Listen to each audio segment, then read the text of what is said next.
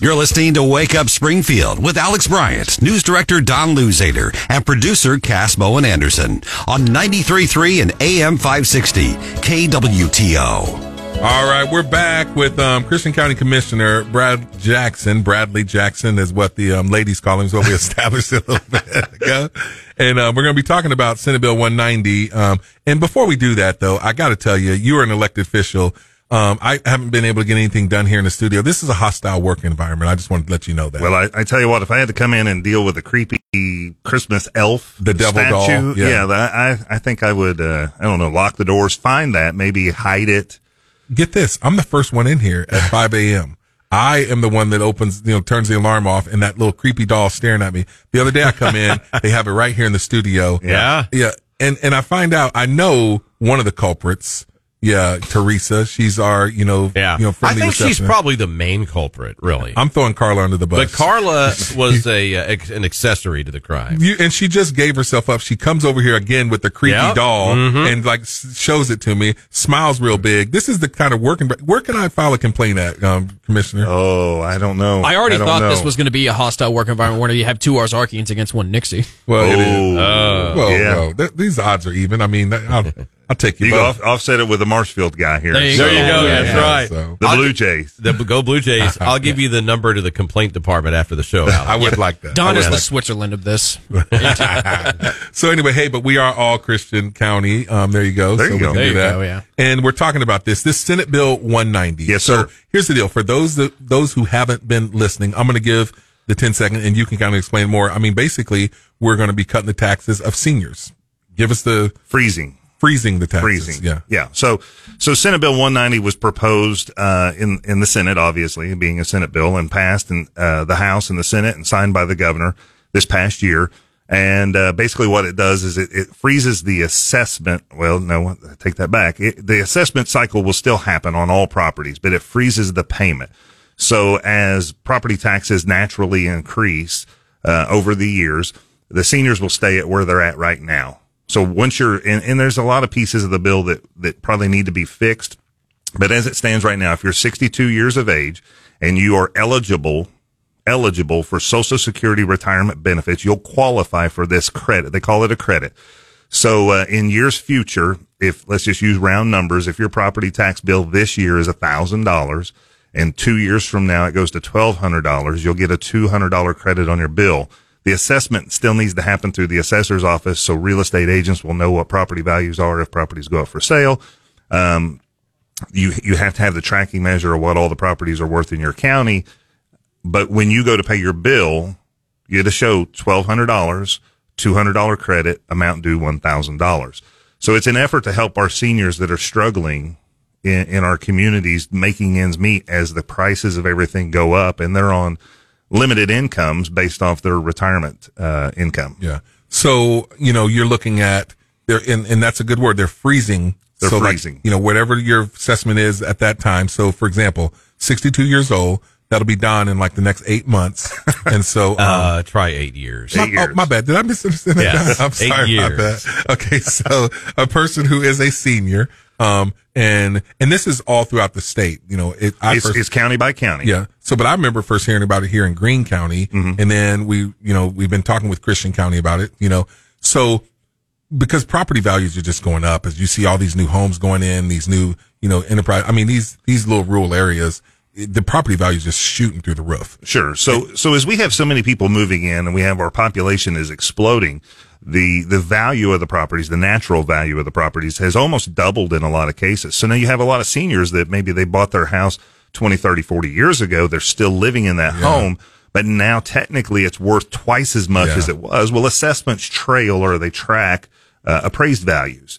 And, and so now some of these people, their property values have, have doubled and they're on limited incomes based off their retirement. And so it was an effort trying to help the seniors. There are a lot of flaws in the bill and we can go in depth into a lot of those flaws. We've begged the state legislature to take this up. I believe there are some pre-filed bills uh, for this year to address those. We've asked those to be expedited. I know myself and, and our presiding commissioner in Christian County, as well as other commissioners, will be going up to Jeff City to try to help them uh, see these as priorities so that we can take care of our seniors. Yeah.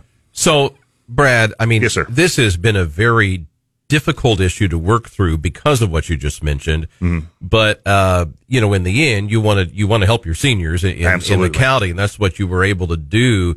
But uh, but you, I I know you're hoping that this would be much more clarified because other counties are going through the same issue you guys just went through. Yeah, the the state legislature, you know, I think they what they put forward, and and, and I'm I'm I'm a harsh critic of our state legislature. Uh, I, I just am because they make a lot of decisions in Jefferson City that impact us down here locally, and they don't care. Well, they wanna or they get don't the think votes, about it. they- want to get the votes, you know, and, and that's what happened with this bill. Hey, we're gonna we're gonna take care of our seniors. We all know, and there were numerous bills to help take care of senior citizens but they never thought about the impact that would take. So they put forward a bill that got rammed through in the last week of session.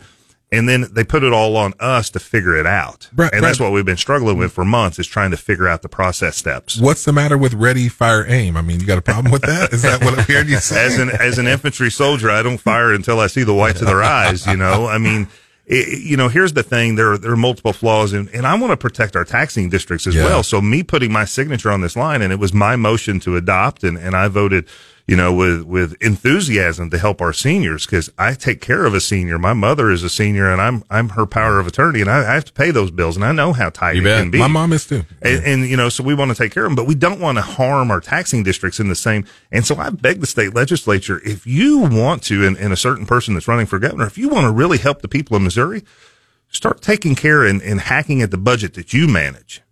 You know, start hacking at the Missouri state budget. You know, this thing, it's not just their property taxes, but it also eliminated the income tax on their, on their social security retirement benefits.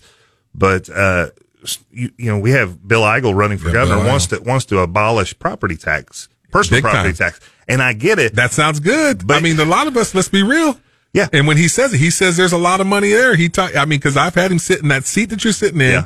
and I'm over here going, come on, man. I want to pay less taxes. I want I want to pay less taxes too now, but I have a responsibility in Christian County that I help out my entire side of the county, and I'll help out the entire county. So I'll use one uh, one piece of information here.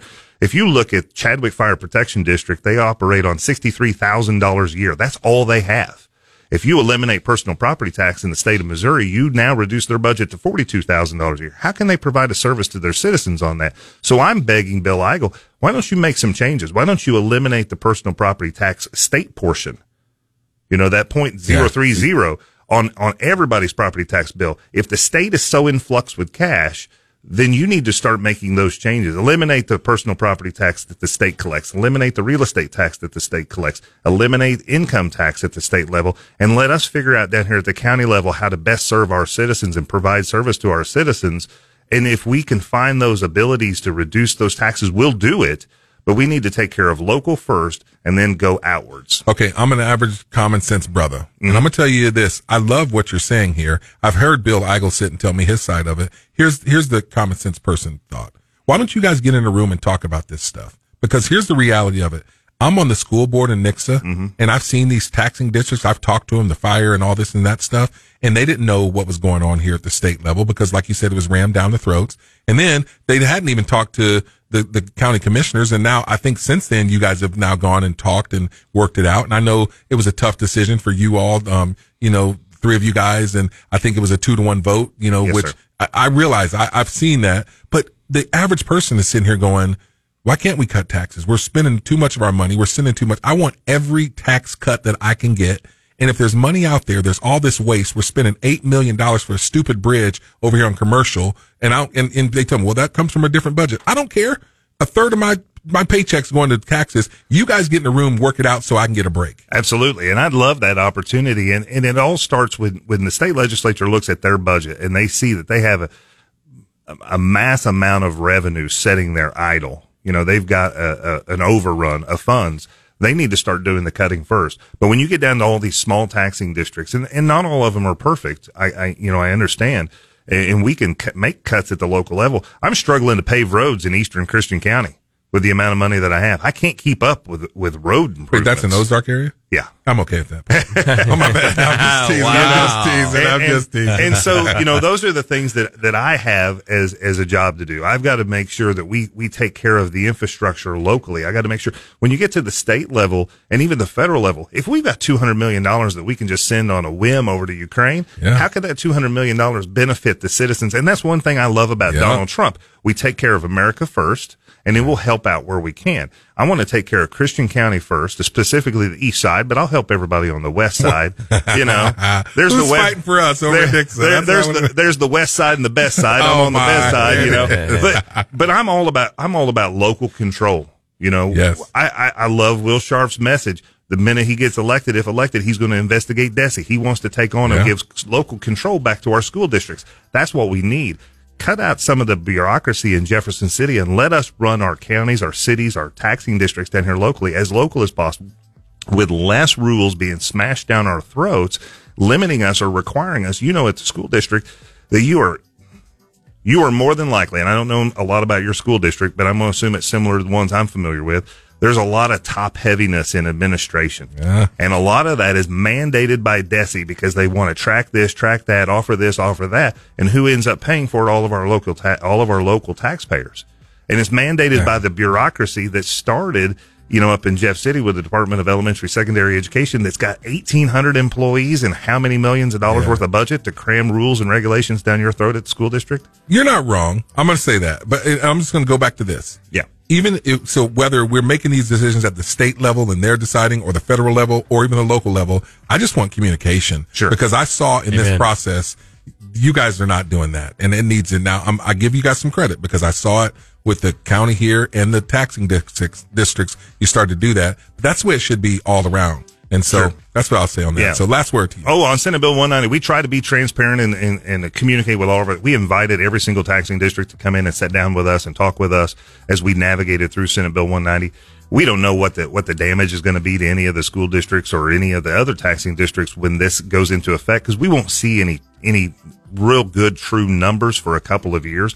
We know that the the amount of revenue that's coming in right now is growing every single year for all of our taxing districts just due to the natural growth. So when you start freezing, it could be four to six years before we even know what that that cut Yeah. is to the to any of the taxing districts. So Well, um, we're talking to Christian County Commissioner Brad Jackson. You got time to stick around? I got another segment I'm going to talking about with um, some of the homelessness. You got time to stick I got around? I got plenty of Let- time. Let's yes, keep sir. you around then. So, hey, good to have you here. And that's Thank what we'll you. do next. Um, California lawmaker, he's blaming capitalism on homelessness. Shame on capitalism. I'm just like baffled at this stuff. then we'll get to the morning dump. Stick around here. Um, great show happening. Bradley Jackson, he's going to be with us. Stay here. KWTO. Wake Up Springfield.